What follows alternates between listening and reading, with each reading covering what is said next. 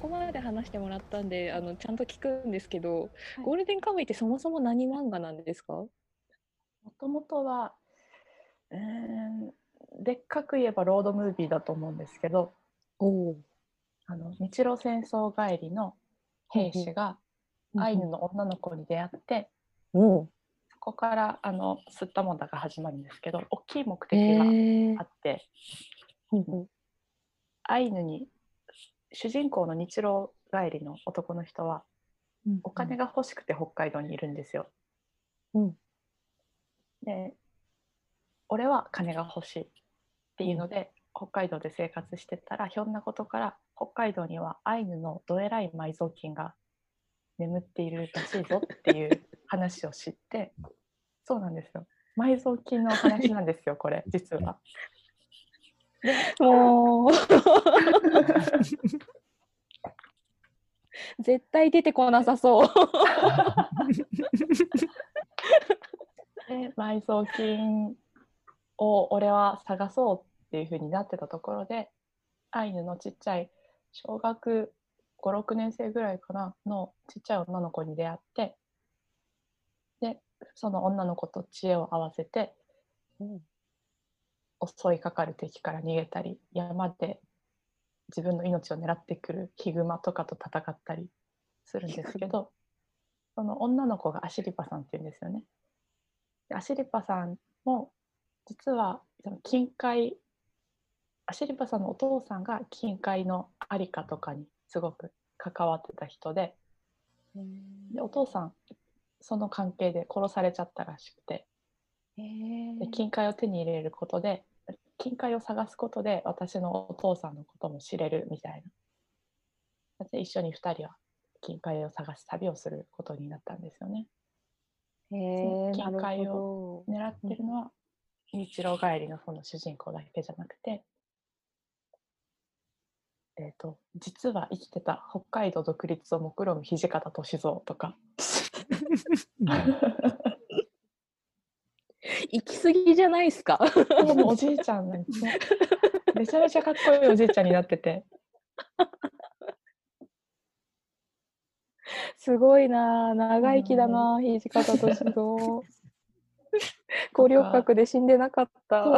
実は生きてて収監されてて囚人として生かされていたみたいななるほど。そうへえとかへえ北海道の陸軍の一つの師団にいるうん。一人のザ・黒幕みたいな軍人さんが、うん軍人さんもその北海道で己の勢力が力をつけるために近海を探っていたりするんですけどその近海探す鍵になるのが人の体に掘られた入れ墨なんですよ。うん。でその入れ墨入れられた人っていうのが網走監獄に収監されていた囚人たちっていうので。すごいもうね海道の要素全部使い切るみたいな勢いでいく。そうそうそうそうそう。でもそれがちゃんとお話としてまとまっててキャラクターもちゃんとなんか愛くるしいキャラクターたちが詰まっててえー、なるほど。それがねみんな大体屈強な男なんですよ。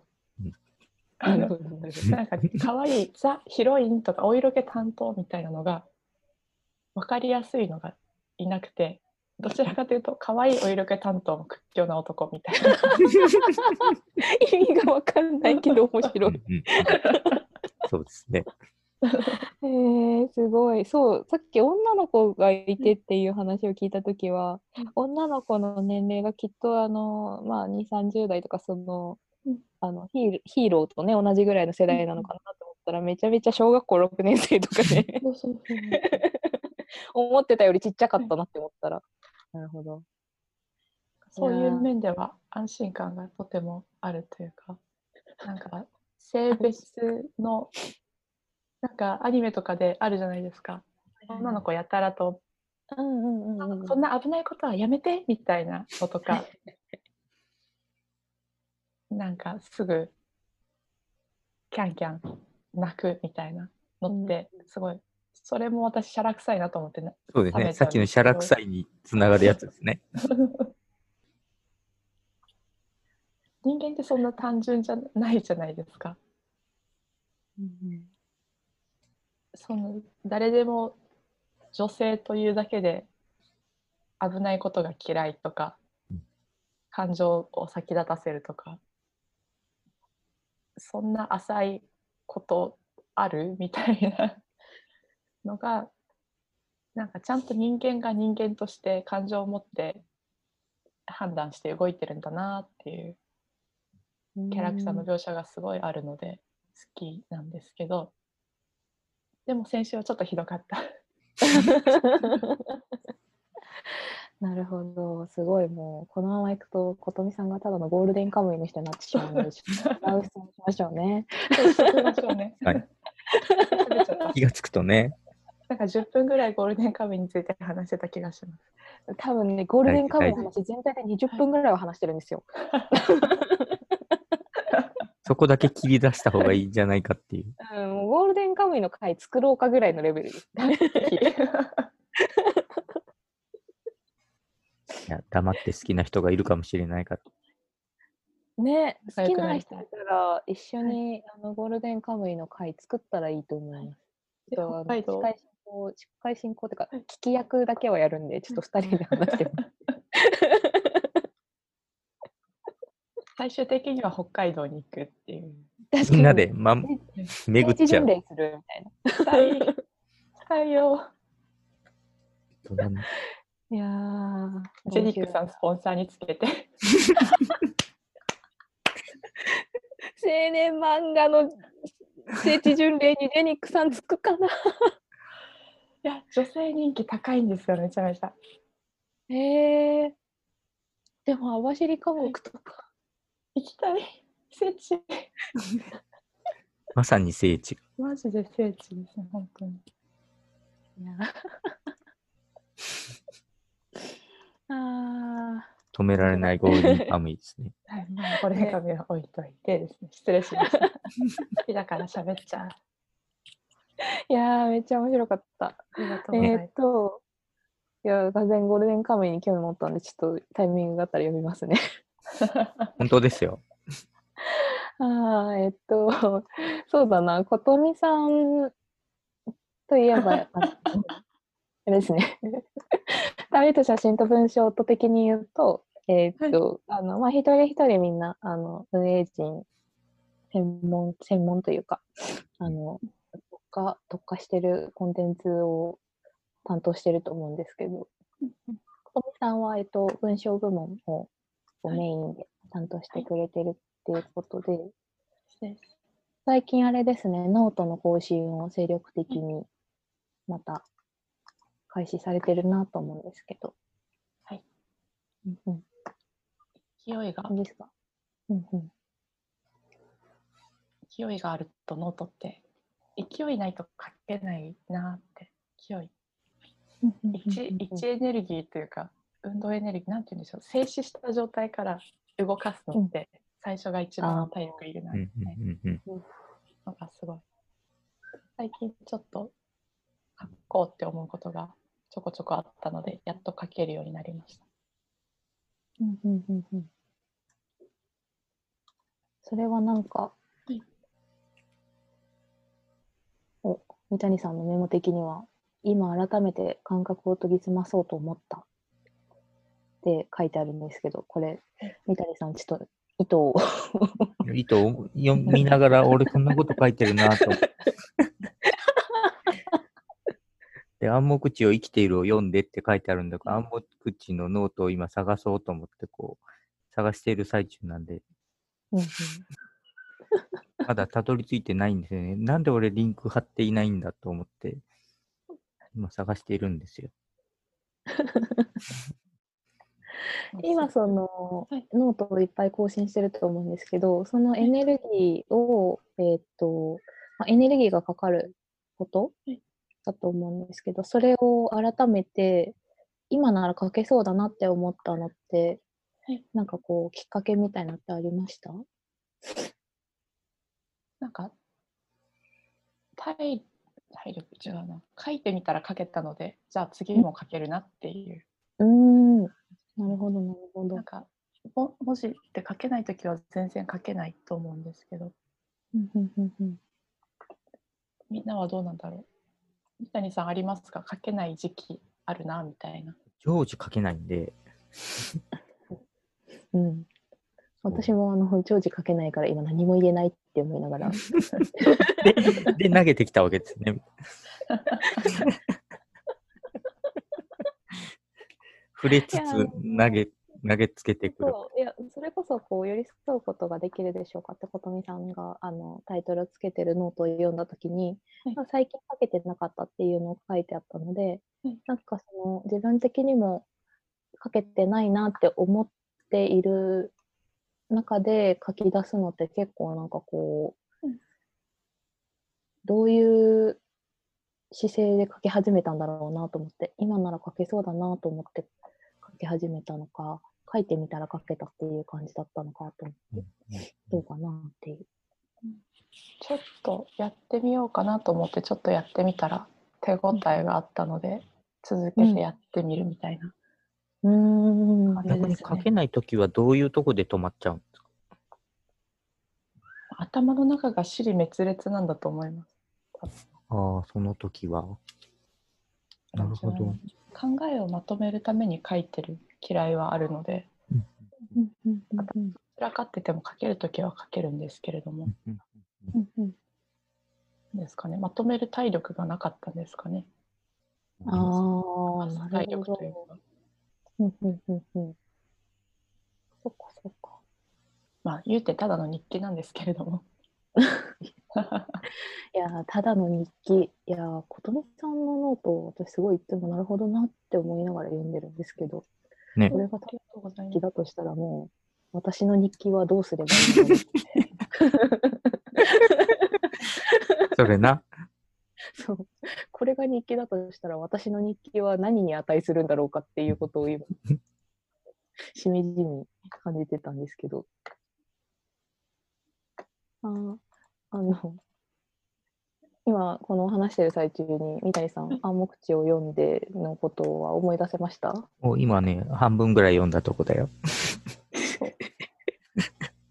このメモは一体何だったんだ？大変申し訳ない。大変申し訳ないです。ものすごいメモをしながら、あこれすげえ面白いなと思っニコニコ笑ってしまうなて。な、あの私が挫折した話ですよねあの頭使って生きないと辛いなってやつ。甘口を生きてる。すごい意味ありげな感じで今改めて感覚を研ぎ澄まそうと思ったって切り抜かれてるからこれすごいなんかあるんだろうなって思ったのに いや、これを書いた時には、もうすげえこう、なんか、湧き立つ何かがあったわけよ。捕まえといてほしかった。それはね、あれなんですよ。すぐ忘れていくんですよね。こう忘れていかないために書くとかってあるんですか？ありますねありますねとってもありますあ、そうね。今書き残すことっていうとこがそういう話かな。あの伊佐さんがこの間ノート書いてらしてあそれそれそれなんですよねって思ったんですけど、はいあの何でしたっけ？忘れちゃった。言葉を忘れちゃった。あのなんか書き留めておかないと手のひらからこぼれ落ちてしまうような些細なこと。を書き残しておきたいっていうことをちょっとね言葉が違ってる気がするんですけどそんな感じのことを書いてらしてそうなんだよそうなんだよなって思いました。私もそんな感じで書いてます。うん昨日何食べたじゃないですけど、うん。いろんなことって忘れちゃうちゃいますし忘れても人生においてあんまり困ることって多くない。ないんですけど。ね。うん。でもそれがもしかすると何かしら何かの力になることってあるかもしれない。っていうのはあって、まあ力にするために書くっていうわけじゃないんですけど、うん。もったいないから書くっていうのとも多分違って。なんで書くんですかね？私しかも別に文章をすごい書いてる人ってわけでもないのに。でもなんだろう、こう思いついたことをちゃんと味わうよって感じなんですかね？うん。自覚的になるというか、うん、うん。うん、でも僕ら、僕らってもうなんか勝手に愛さんも一緒にしたんですけど、あの、書きたい、書こうと思って書けないのは、こう、なんていうんですかね、さっき言ったメモみたいなもんで、何かを読んで、はって思いついたことを、さあ書こうと思ってこう、向かった時に、その言葉と頭の中の言葉がこう、こうぶつかり合って火火花が起きたりしないんですよね。なんていうの。化学反応がないというか、ただあるみたいな。で、そいつは別にこうぶつけ合って言葉に表現できない時があるんですよ。そこを、なんか言語化するまでいかないというか、そう。そうですね。で、そこで、わかんないって諦めちゃうっていうところはあるかもしれないですね。なんかこう、共鳴して何かがあるから、わーっと思って書き留めるんだと思うんですけど、書き留めた後、どこと共鳴したんだろうっていう自分の気持ちを探るときに反応が鈍い。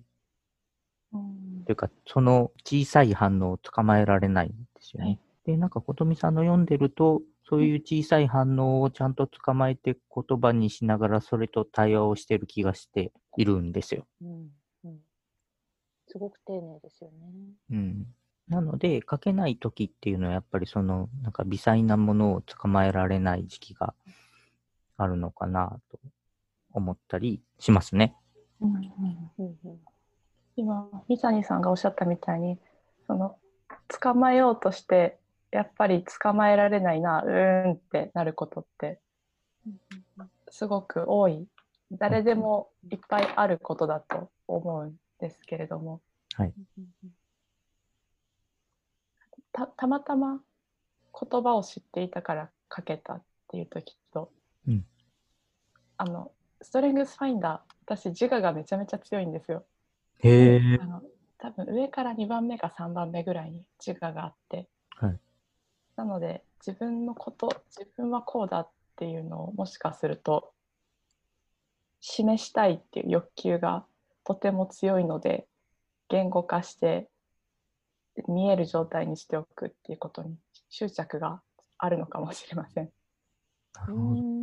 執面着で白いなうん執着心毛毛質みたいなのがすごい強くて、うん。あのうん。執着心強めのオタクなんですけれども あのねたびたび出てくるオタク。ク、そうなんです。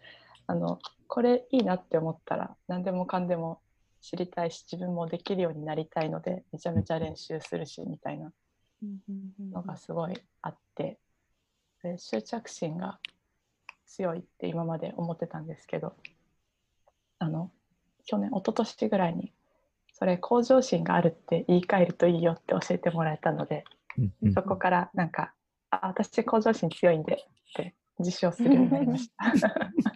なるほど。言葉の使い方。執着よりうん。綺麗な言葉。うん、でもなんか、結構その、今日すごい琴美さんと話してて、オタクなんでっていう言葉が結構何回か出てきたんですけど、あの、割とオタクっていう、なんかその、まあ言い方は、言い方一つだなと思うんですけど、結構その、総じてオタクの人たちが何かをその自分の好きなことを外に出して伝えるときって、かなりその熱量高くて、あの聞くとあの面白いなって思えるんですよね。そのその人はそういう着眼点を持ってそれを、えーっと見ていて、かつそれが面白いと思ってるんだなっていうのが伝わるので、すごい、あの、それも一つの才能だなと思います。本当に。なんかその一つのことに対してそれだけ視点を持って好きでいられるっていうのが。オタクは才能。いやでも本当にそれだけの熱量をずっと維持して好きでいられることってそんなに多いことじゃないと思うので、すごいなと、うんうん、思います。だから結構積極的にオタクの人の話を聞いた方が良いのではといつも思今のクルーにはいないですけど前一緒だった建物女子のひかるちゃんとかそうですもんね。そうですね 私もあの仕事が近いので、結構こう建物のこととかは話したりとか、いあのそこいいよねっていうとこ一緒になるとめっちゃテンション上がるみたいなことあるんですけど 今すごい声に張りがあった。そこいいよね。張りがすごかった。窓ガラスの底がねみたいなのとかはすごいね、あかるんですけど。そうそうそう。でもなんかそういう結構なんかそういうのって多分外に出さないと伝わらないことっていうか、あの自分が意識してないから外に出してみて初めてあそれって他の人から見ると面白いんだなって思ってもらえるところが多分あると思うんですけど、うん、そういうところでオタクというのは一つの才能だなと思います。人に面白いって伝えられるのはすごいことだなと。今 SNS とかマーケティングとかそういうのが優位な世界に我々生きているのでどうしても人に伝えられるって強い魅力に見えますよね。そうですね。しかもなんか、それに興味を持ってもらうって結構大変なことなので、なんか、でも普通に話してるだけでそれに興味を持ってもらえるような、なんか話ができるってすごいなっていう、結構常々思いますね。うん。で、何の話だったかな？ねえ、あの、小富さん、ちょっと聞くんだけど、俺なんか、そこにもメモ書いてあってさ、読み手への信頼についてって書いてあるんだけど、読み手への信頼についてそうそう。で、読み手がどう読むかみたいな話の文章なんかはいどっかにありました、質問の意図を全部あの本人に確認するっていう。だかもしれないですね。あった気はしていますよ。あでも今ちょっとパッと出てこないですねや。めときましょ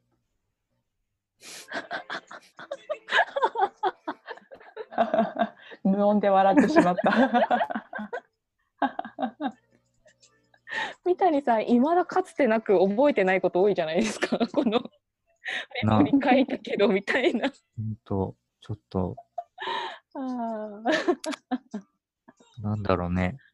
読み手への信頼っていうことで言うと私読み手喋ったことはあとは読み手のものだと思っているので、読み手はフリーダムでいてほしいと思っうんています。うんうんうんうんうんうん。確かにでも文章を書いても読み手がいないと始まらないところはあると思うんですけどそこはもうお任せするというかうーんそうですね。自由でいてほしいっていうのはその読み手に対して特に何か求めているわけではないっていうことですかね。なんかそれこそバックグラウンドとか前提知識とかを持っていないと読み手ではないみたいなのは絶対ないと思うので、うん。もちろんあの古典を読むとかいう話だったら全然別なんですけれどもうん。現代でライティング的な物事を読んでもらうときには読み手優位だと思うのでうんうん。そこはできるだけ誤解や解釈の幅を生まない、えー、と文章をアウトプットしたいなとは思いつつでもそれはこっちで完結させるべきことであって読み手には何も求めないなっていうのは思ってますがうんなんか私が言うとうさんくさいなライターで生計を立てているわけでもないのに。申し訳ないな。いやでもなんかライターをやったことある人っていうのはそんなに多いわけじゃないと思うので、なるほどなぁと、うん、思いました。あとはじゃあ黄金比の話を聞いて旅しゃぶの話を聞いて終わりにしますか？いや黄金比の話は芸術は爆発じゃないっですよねっていう話をして終わりです。それだけです。でも前提知識があるのとないので見え方変わってきますよね。うんなんかあのオタクの神様みたいな人がでうんうん、あの岡田敏夫さんっていう人なんですけどはいはい。たびたび現れる。そうなんです。はい、その人のあのコンテンツの見方が面白いんですけど、うんうんそれをその人の言ってることを見てあえっ、とコンテンツってこうやって触れていくと面白いんだっていうのを学んだ感があります。うんうんうんうんうんうんあのなんでさっきお伝えした「始まりの旅」とかもその背景がほとんど書かれないんですよ映画の中で。うんうん。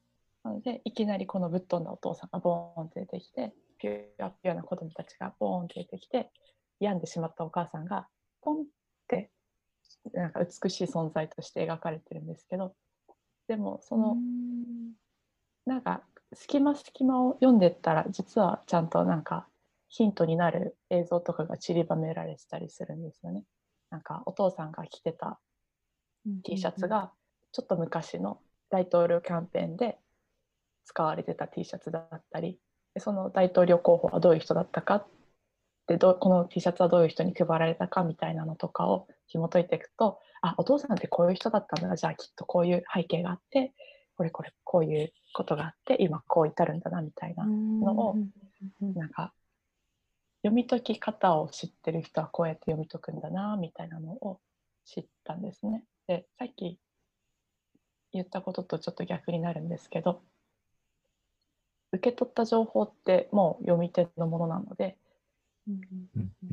書き手というか作り手はそこに対して期待は持てないというか受け取った先のことにどうこうケチをつけることはできなくてでも読み手としてこういう理屈があるんだ世の中にはっていうことをちゃんと知ってたら、それこそ人生豊かになるなと思いましたっていうのがその黄金比の話ですね。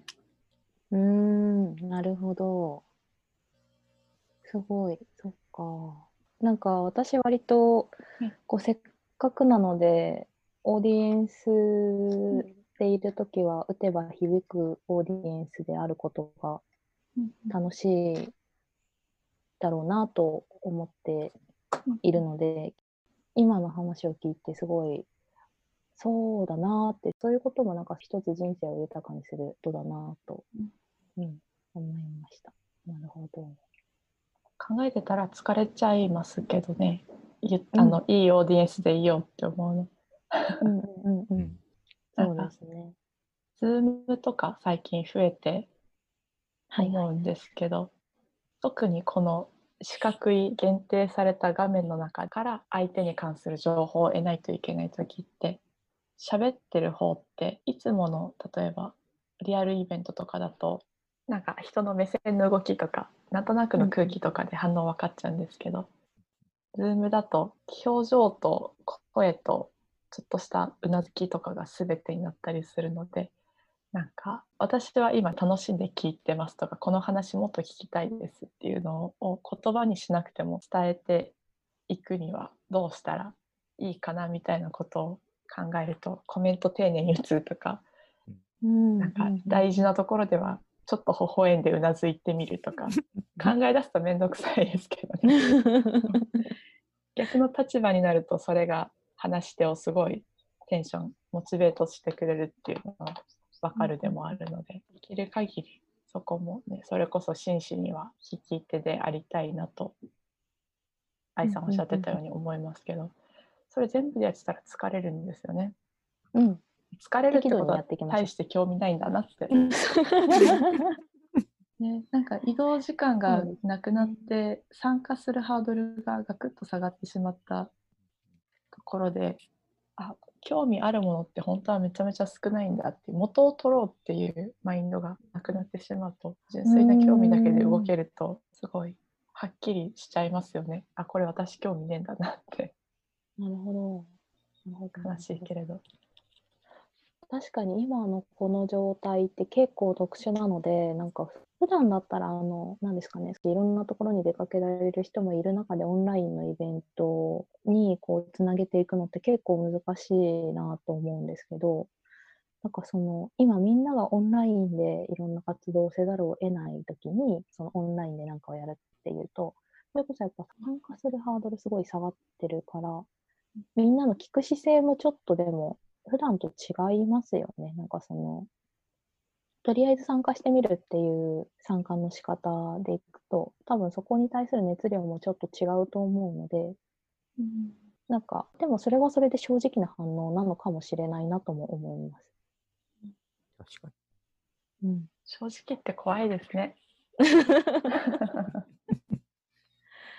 に。でもそうですよね。あのーリアルだったら行ってなかったけど、まあ見れるんなら見ようかっていう人とのこうんうんうんうんの濃淡が出ますよね。ねあの、多分まあ離脱率とかにも反映されてるのかもしれないけれども。熱量の共有ってどうなんだろうね。なんか今盛り上がっててみんな集中感がある空気ってこう、ズームじゃ伝わらない気がします、そうですね。そもそも顔を出してない人なんて多分山ほどいると思うので。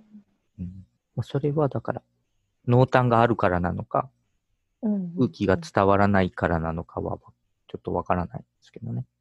そうですね。うんうん。かな。あの、フラワーワークショップの時に、うんうん。私は割と一体感を感じて、一体感というか、うんみんなで集中してる感をああ、感じて、なるほど。うんうん。こういう3人でお話しするとかが大人数になってくると、何割かは誰かが話してても聞かないとか、普通にうん。あると思うんですけど、ワークショップの時は割とみんな集中して本当にやってたので、なんか興味の対象があれば一体感は作られるんじゃないかなと今の話を伺って思いました。なるほど。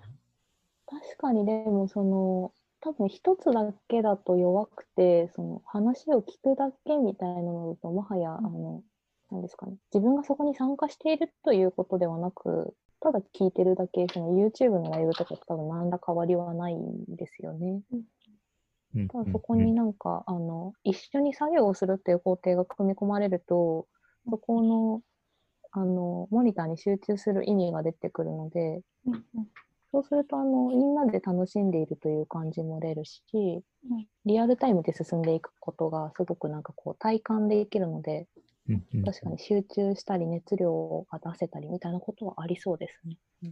参加のうん。参加にもいろんな形がありますね。うん、うん。ありますね、確かに。そしてそろそろ締めに入ろうかなと思うんですけれども、そうですね。一期から参加している組の音美さんですが、はい、音美さんにとって旅しゃぶとは？定番のやつですね。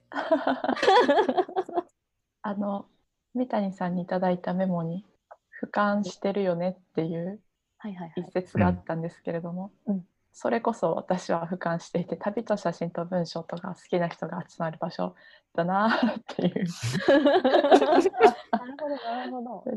うんうん。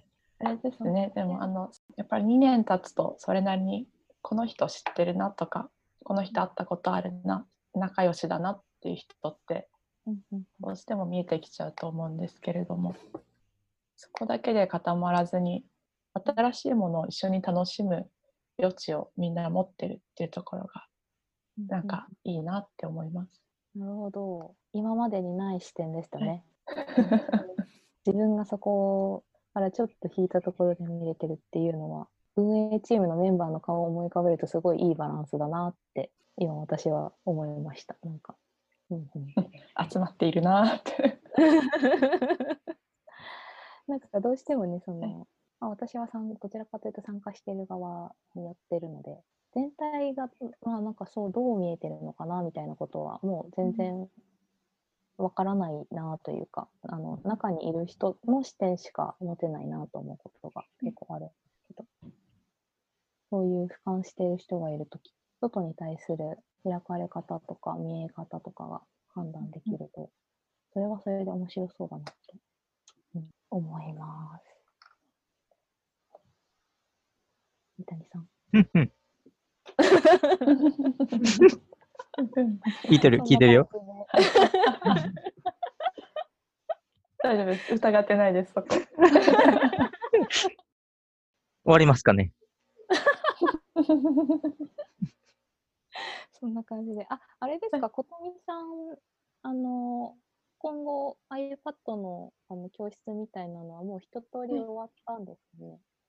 そうですね、一通り終わりはしましたけれども、もしやりたい方がいらっしゃれば、個別にメンションください。っていうか、そう、あの、すんごい今びっくりした。iPad のこととか何も触れてないじゃないですか、今回。本当本当よね。それこそ触れるべきだったのに。確かに。あの、ゴールデンカムイのお話できたので、私は満足です。